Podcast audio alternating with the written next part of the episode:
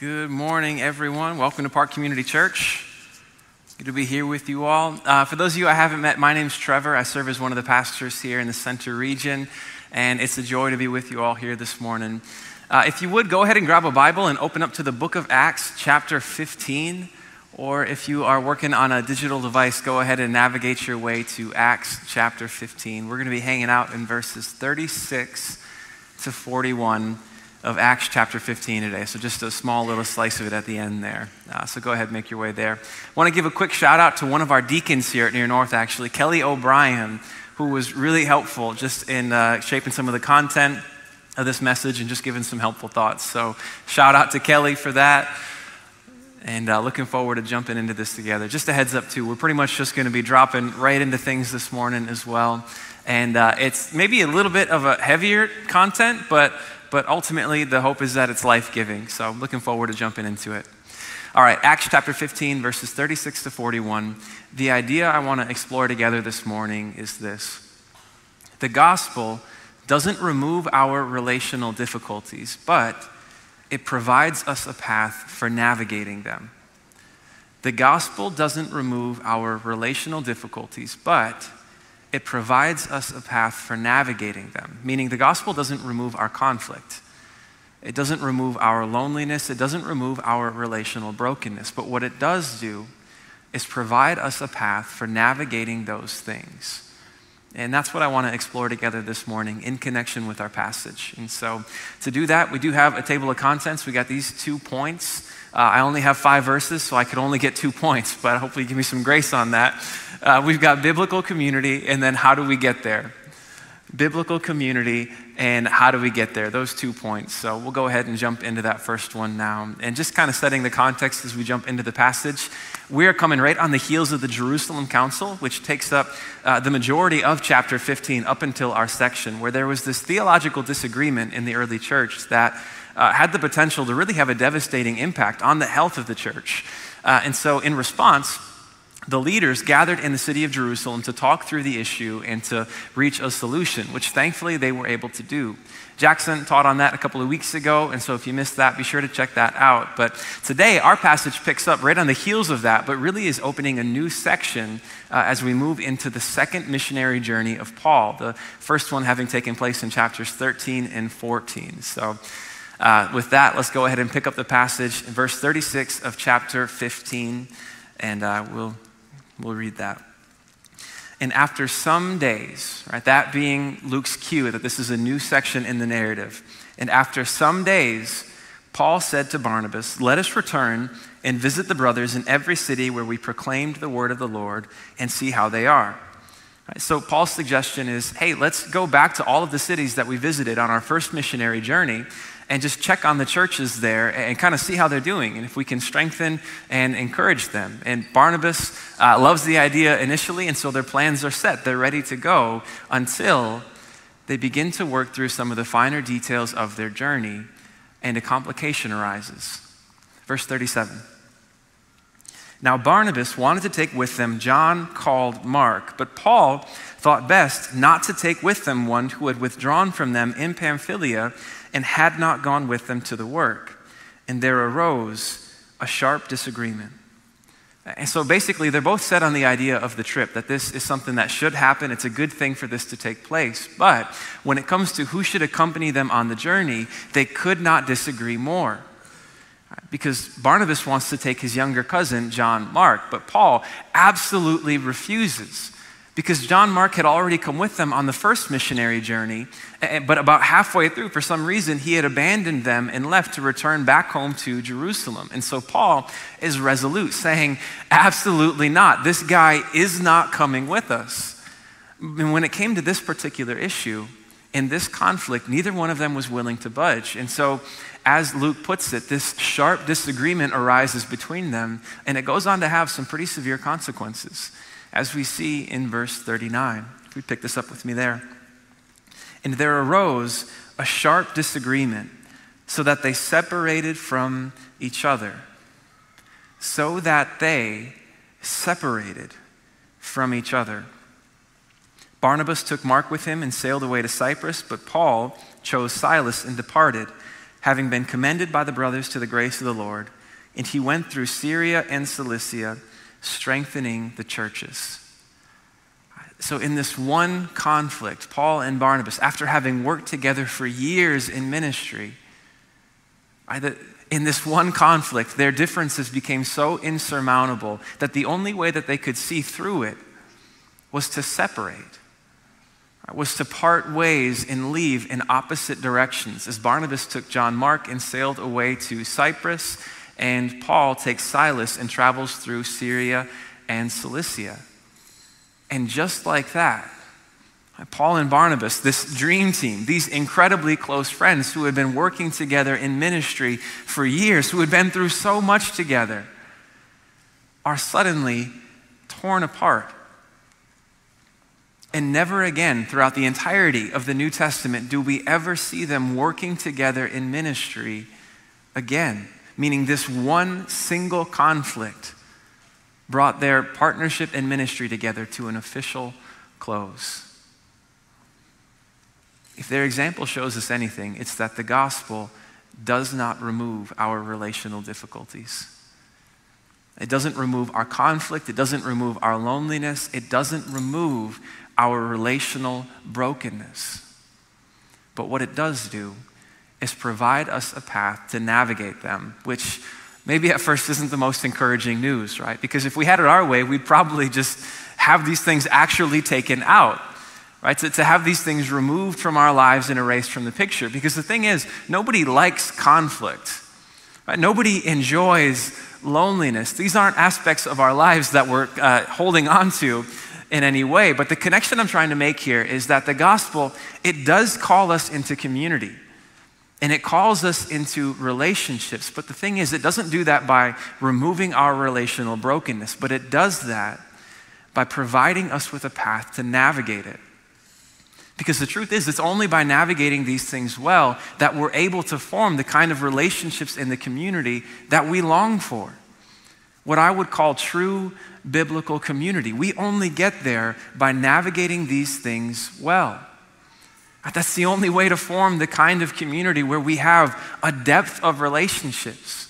Right, with people to, to do life with together, people that you, you don't just run into them maybe once or twice a month, but they're a part of the regular rhythm of your life. And I think you know, the truth is, we all want that kind of a community. We all want these kinds of relationships, and we can see that just, just from the frustration that we feel whenever we're made aware of its absence in our lives. Whenever we find that we don't have that, the frustration that we feel, that alone shows the level of desire we have for these kinds of relationships and this kind of community. But I think the thing we need to realize is that this doesn't come easy. And these kinds of relationships in community, they don't happen naturally.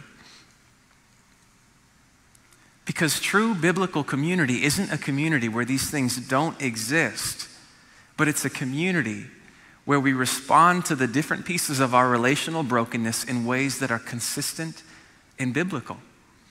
Where we understand and practice what the biblical response is to conflict, to loneliness, to unforgiveness, and to so many of the different aspects of our own relational brokenness.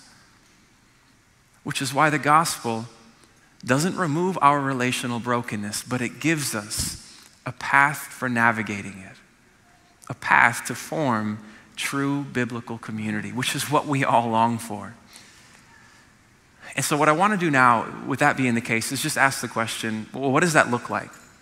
What does the biblical response look like to these different pieces, to conflict, to loneliness? How are we supposed to navigate this? Or, in other words, when it comes to true biblical community, how do we get there?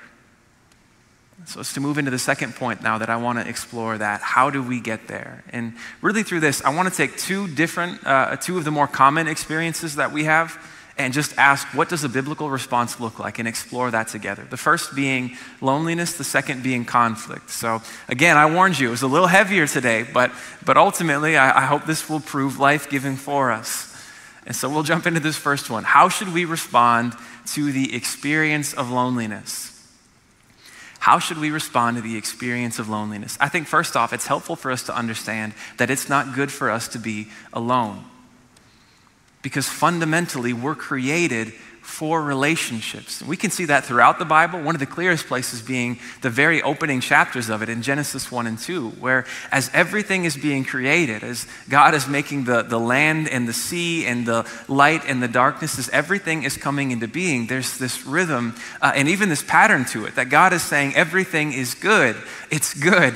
It's good after everything is made until finally, when you reach the apex of the entire narrative and God makes Adam the first human being, the pinnacle of all creation. But for the very first time, God says, it's not good. It's not good. Right, Genesis 2:18 Then the Lord God said, "It is not good that the man should be alone." Right, which if you notice, it doesn't say it's not good for the man to be single. Meaning it's not about marriage or, or, not being married, because after this, you know, God creates Eve and the first marriage is formed. But he says it's not good for him to be alone. Because whether we're married or not, ultimately what this reveals to us is that fundamentally we are created for relationships. We need them. Which is why, if you think about it, the gospel doesn't just bring us into a relationship with God, but it also brings us into a relationship with a community. Because the gospel connects us to a church, to a place where we are meant to find the relationships in the community that we need to find our flourishing. The gospel brings us into that. And we can see that even just through the, the way the New Testament describes what our relationships should look like uh, th- in the church. One of the, one of the passages being John chapter 13, verses 34 and 35. Jesus himself says, A new commandment I give to you, that you love one another. Just as I have loved you, you also are to love one another. And by this, all people will know that you are my disciples, if you have love for one another. Meaning, the same love that Jesus expressed to us in the gospel is what we should experience with and extend to one another. That love should mark our relationships within the church and within this community. And then adding to that, in Galatians 6 2, Paul writes, Bear one another's burdens and so fulfill the law of Christ. Bear one another's burdens, meaning if you're looking for people to do life with, people to bear the burdens of life with together, people to talk through issues and to work out solutions with, if that's what you're looking for, then the place you should be able to find that more than anywhere else is the church. You should be able to find that in the church because the gospel, it doesn't just bring us into a relationship with God, but it brings us into a relationship with a community. It connects us to a church. And honestly, my hope is for those of us who call near North home, that some of the closest relationships we have in this life are here, are within this community. I, I hope that we have that, that, that we experience that. And I get that that may or may not be the experience for all of us, but, but this is something that we strive to cultivate and that we work towards as a church. And so I just kind of want to break down what that looks like kind of practically, how do we strive for this? And it works like this As a church, we strive to create spaces and structures in which relationships can begin. We strive to create spaces and structures in which relationships can begin. And just a few examples would be uh, serving on a ministry team right, where you're serving alongside other people who call the same church home. Right? That's a way for relationships to begin and develop, whether that's in students' ministry or uh, serving in production, whatever it might be. Another one would be our services. The, the fact that we do gather together into one space to worship God, there's a relational element to this. And our hope is that you're not just kind of sliding in and sliding out on a Sunday and are just completely disconnected, but that while you're here, even if just initially, you're able to connect with someone. Right? That you're able to begin relationships here in this space. And then the obvious one would be our small groups, where you meet with a group of five to a dozen other people about once a week just to discuss scripture, to talk about what's going on in one another's lives, and to pray for one another and to help one another and to do life together. Every one of these is an example of a space or a structure in which relationships can begin. But if you notice, they help relationships to begin, meaning they help them to get started. But when it comes to the kind of relationships that we long for, and honestly, that we're called to, it takes more than just signing up. It takes more than just signing up to get there. But it's about being intentional and taking the initiative with those relationships that are formed initially and beginning to form community out of them. It's like saying, hey, uh, with someone in your small group that you connect with, saying, hey, I'd love to get coffee together sometime. Could we set that up? Or, or if you've got uh, you know, other, other friends, say, say you've got a friend that has a family. You're saying, hey, I'd love to have fam- dinner with your family sometime. Could, you, could we make that happen? Could we set that up? Or even, hey, let's, let's get the families together over the weekend. Let's meet up at a park and just hang out for a bit. Right? Taking the initiative to take these relationships that are formed initially and to begin to form community out of them. And I get that in some ways, this can sound intimidating, right? To put ourselves out there like that, to risk the possibility of rejection. But I think primarily the, the hesitation that we feel around this is because we underestimate the extent to which we'd be welcomed with open arms if we were to just step out and take these relationships and begin to form community out of them. I think we underestimate the extent to which we all want this because fundamentally we're created for it. We need it. That's how we've been made. And so, when it comes to the question, how should we respond to the experience of loneliness? By taking these relationships that are formed initially and by beginning to form community out of them. So that's the first one. Uh, second question now is conflict, right? Moving into this one. How should we respond to relational conflict? Now, I get that, you know, you've been tracking with me to this point. This is more of just kind of like an intellectual curiosity. We'll see what the Bible says. It really doesn't have any relevancy for us, right? Conflict isn't, probably doesn't mark too many of our lives. Is that right? Amen. There we go. no, the truth is, as soon as you begin to pursue community, this question will naturally arise as a felt need because uh, as soon as we begin to have relationships, we also begin to experience conflict. And so, how should we respond to relational conflict? That's the question. And the Bible actually gives some pretty clear direction here. Uh, but before we jump into it, I just want to frame this for us a little bit. And, and I want to be clear about what I'm not saying. I want to be clear about what I'm not speaking to. In laying this out, I am not speaking to issues of abuse, right? Because in those situations, there's a different set of rules in terms of the boundaries that are set and the other people that are involved, because that's a different kind of situation. And my hope is that if you ever find yourself in that situation, God forbid, that as pastors and elders that you would trust us enough to be able to come to us even with a trusted friend and to be able to let us know what's happening so we can come alongside you, so we can care for you and walk with you through that situation. Because honestly, part of our responsibility is to care for you in the midst of situations like that. And so, God forbid, if you should ever find yourself in that place, I hope that you would feel able to come to us. Right, but just in terms of more general relational conflict, this is what the scriptures say. Uh, first off, not every conflict needs to be addressed. Uh, and there's something to be said for being a people who are marked by a slowness to anger and patience. As Proverbs 19:11 says, good sense makes one slow to anger, and it is his or her glory to overlook an offense. Good sense makes one slow to anger, and it is his or her glory to overlook an offense. Meaning, it's worth considering at the outset whether or not the issue is even something that needs to be addressed. Because sometimes it's not.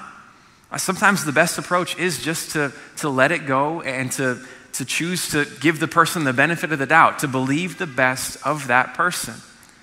But when it's an issue that requires a conversation, when it's something that you're not able to just let go, you can't just shake it off and it continues to sit with you, then in that situation, the Bible actually gives some really clear direction in how we're supposed to navigate that. And there's sort of this four step approach that Jesus himself gives us in the book of Matthew, chapter 18, verses 15 to 17. So we're just going to walk through that together now. The first step comes in Matthew 18, 15, and this is what it says If your brother sins against you, go and tell him his fault between you and him alone. If he listens to you, you have gained your brother. Meaning, the first step is to have a conversation with the person that you have the issue with. And, and the goal, if you notice, is to win your brother or your sister, meaning to bring the conflict to a place of resolution, meaning the goal is for the relationship to actually grow which isn't exactly what we expect when we think about conflict, that, that relationships can grow and be strengthened through it. But when we follow the steps that Jesus has laid out for us, that actually becomes possible. Even conflict becomes an avenue for our relationships to grow. But if you notice, that first step isn't exactly easy or natural for that matter. Right? If your brother or your sister sins against you, go to them and tell them their faults alone. Meaning, the first step in addressing the conflict is to go to the person you have the conflict with and to have a conversation with them. And I would bet that probably 90% of our relational issues and problems they stem from an unwillingness to just have this first conversation Right? Because so often, I think our tendency can be to, to have a conversation with every other person except for the one that the conflict is actually with before we ever say anything to them at all, if we even do. And that's a problem. Because the thing is, if we were to just follow these steps, 90% of the issues would be over right there, and our relationships would be on a completely different level. Right? And now, don't get me wrong, I'm not trying to say that there's no place for seeking wisdom and just some advice on how to have that conversation, but that's something that takes place between you and one or two of your closest friends. But when it goes beyond that, you're not seeking wisdom anymore. That's just gossip. And that's a problem. And so the first step is you have a conversation with that person. You say, hey, can we meet up for coffee or for lunch or, or just get together to, to talk about something? And then you say, hey, when you did this or when you said this, this is how that made me feel. Right? That, that, made, that, that felt disrespectful or that broke trust with me or that wasn't right or fair. We speak the truth in love and address the conflict for the sake of the relationship and for the sake of that other person. Because the truth is, this is part of how we grow in community as followers of Jesus. Right? That's, that's partly why the gospel brings us into community for this sake right here, so we can have these conversations and grow through them spiritually as we're made aware of areas where we need growth, but then also uh, as we as we respond well to these conversations and as we, we realize the areas where we need growth. This is part of how we grow in community. And the thing is, when we have the willingness to step out and have that initial conversation, 90% of the time, the issue ends there and the relationship is strengthened. It's made better 90% of the time.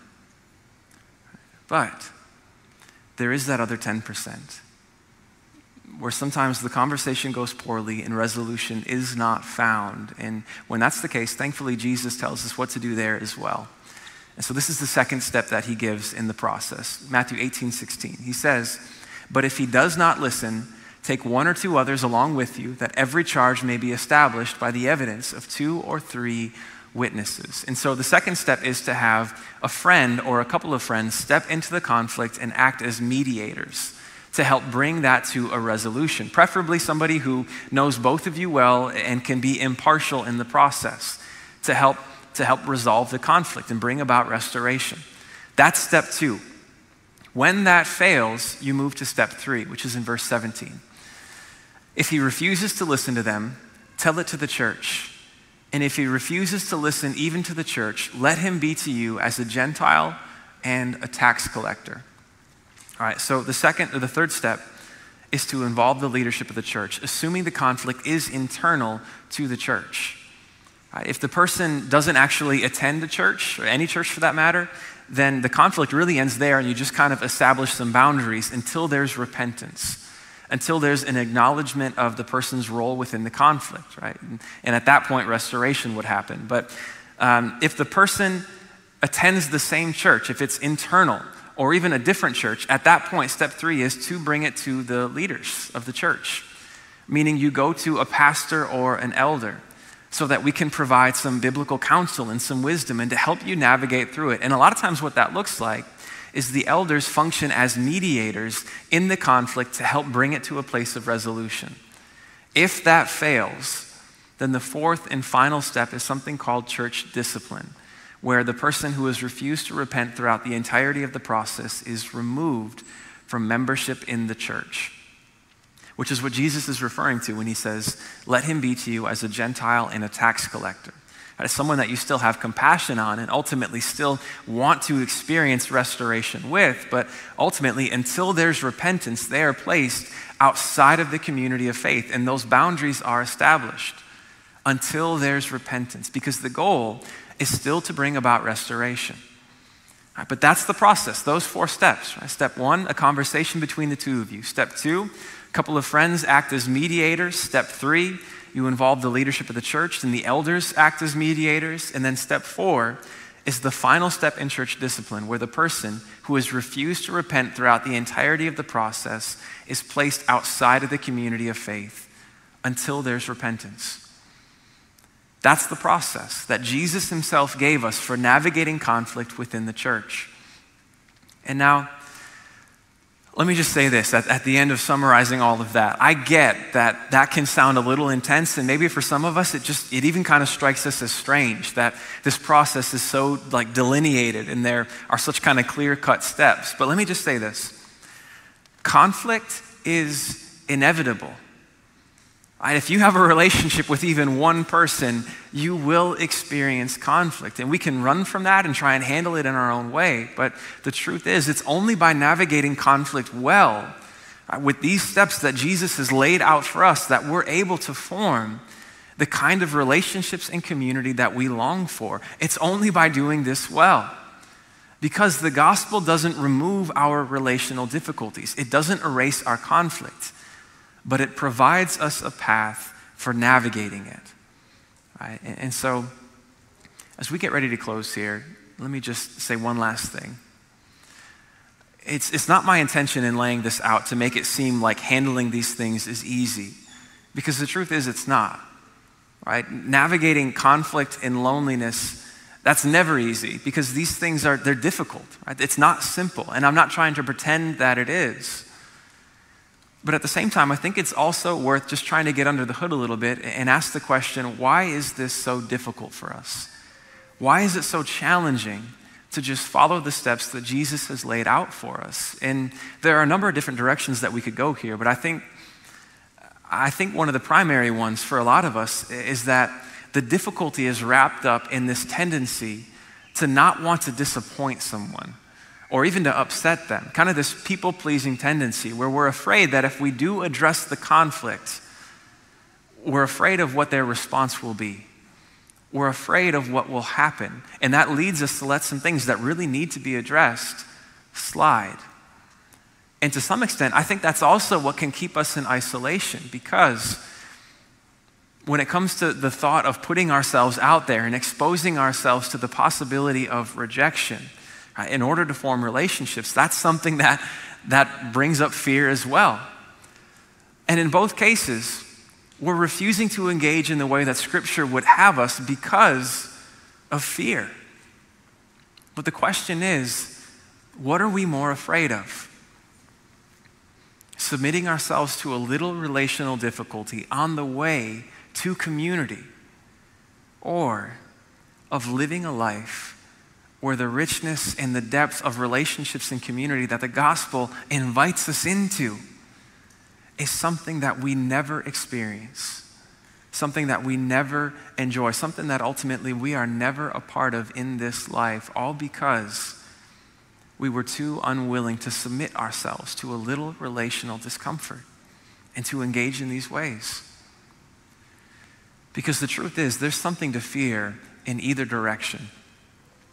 And Jesus died not just to reconcile us to God, but also to reconcile us to each other, to form true biblical community. Because the gospel doesn't remove our relational difficulties, but it provides us a path for navigating them and a path to form true biblical community. And so, church, my hope is that we'll walk that path together. Let's pray.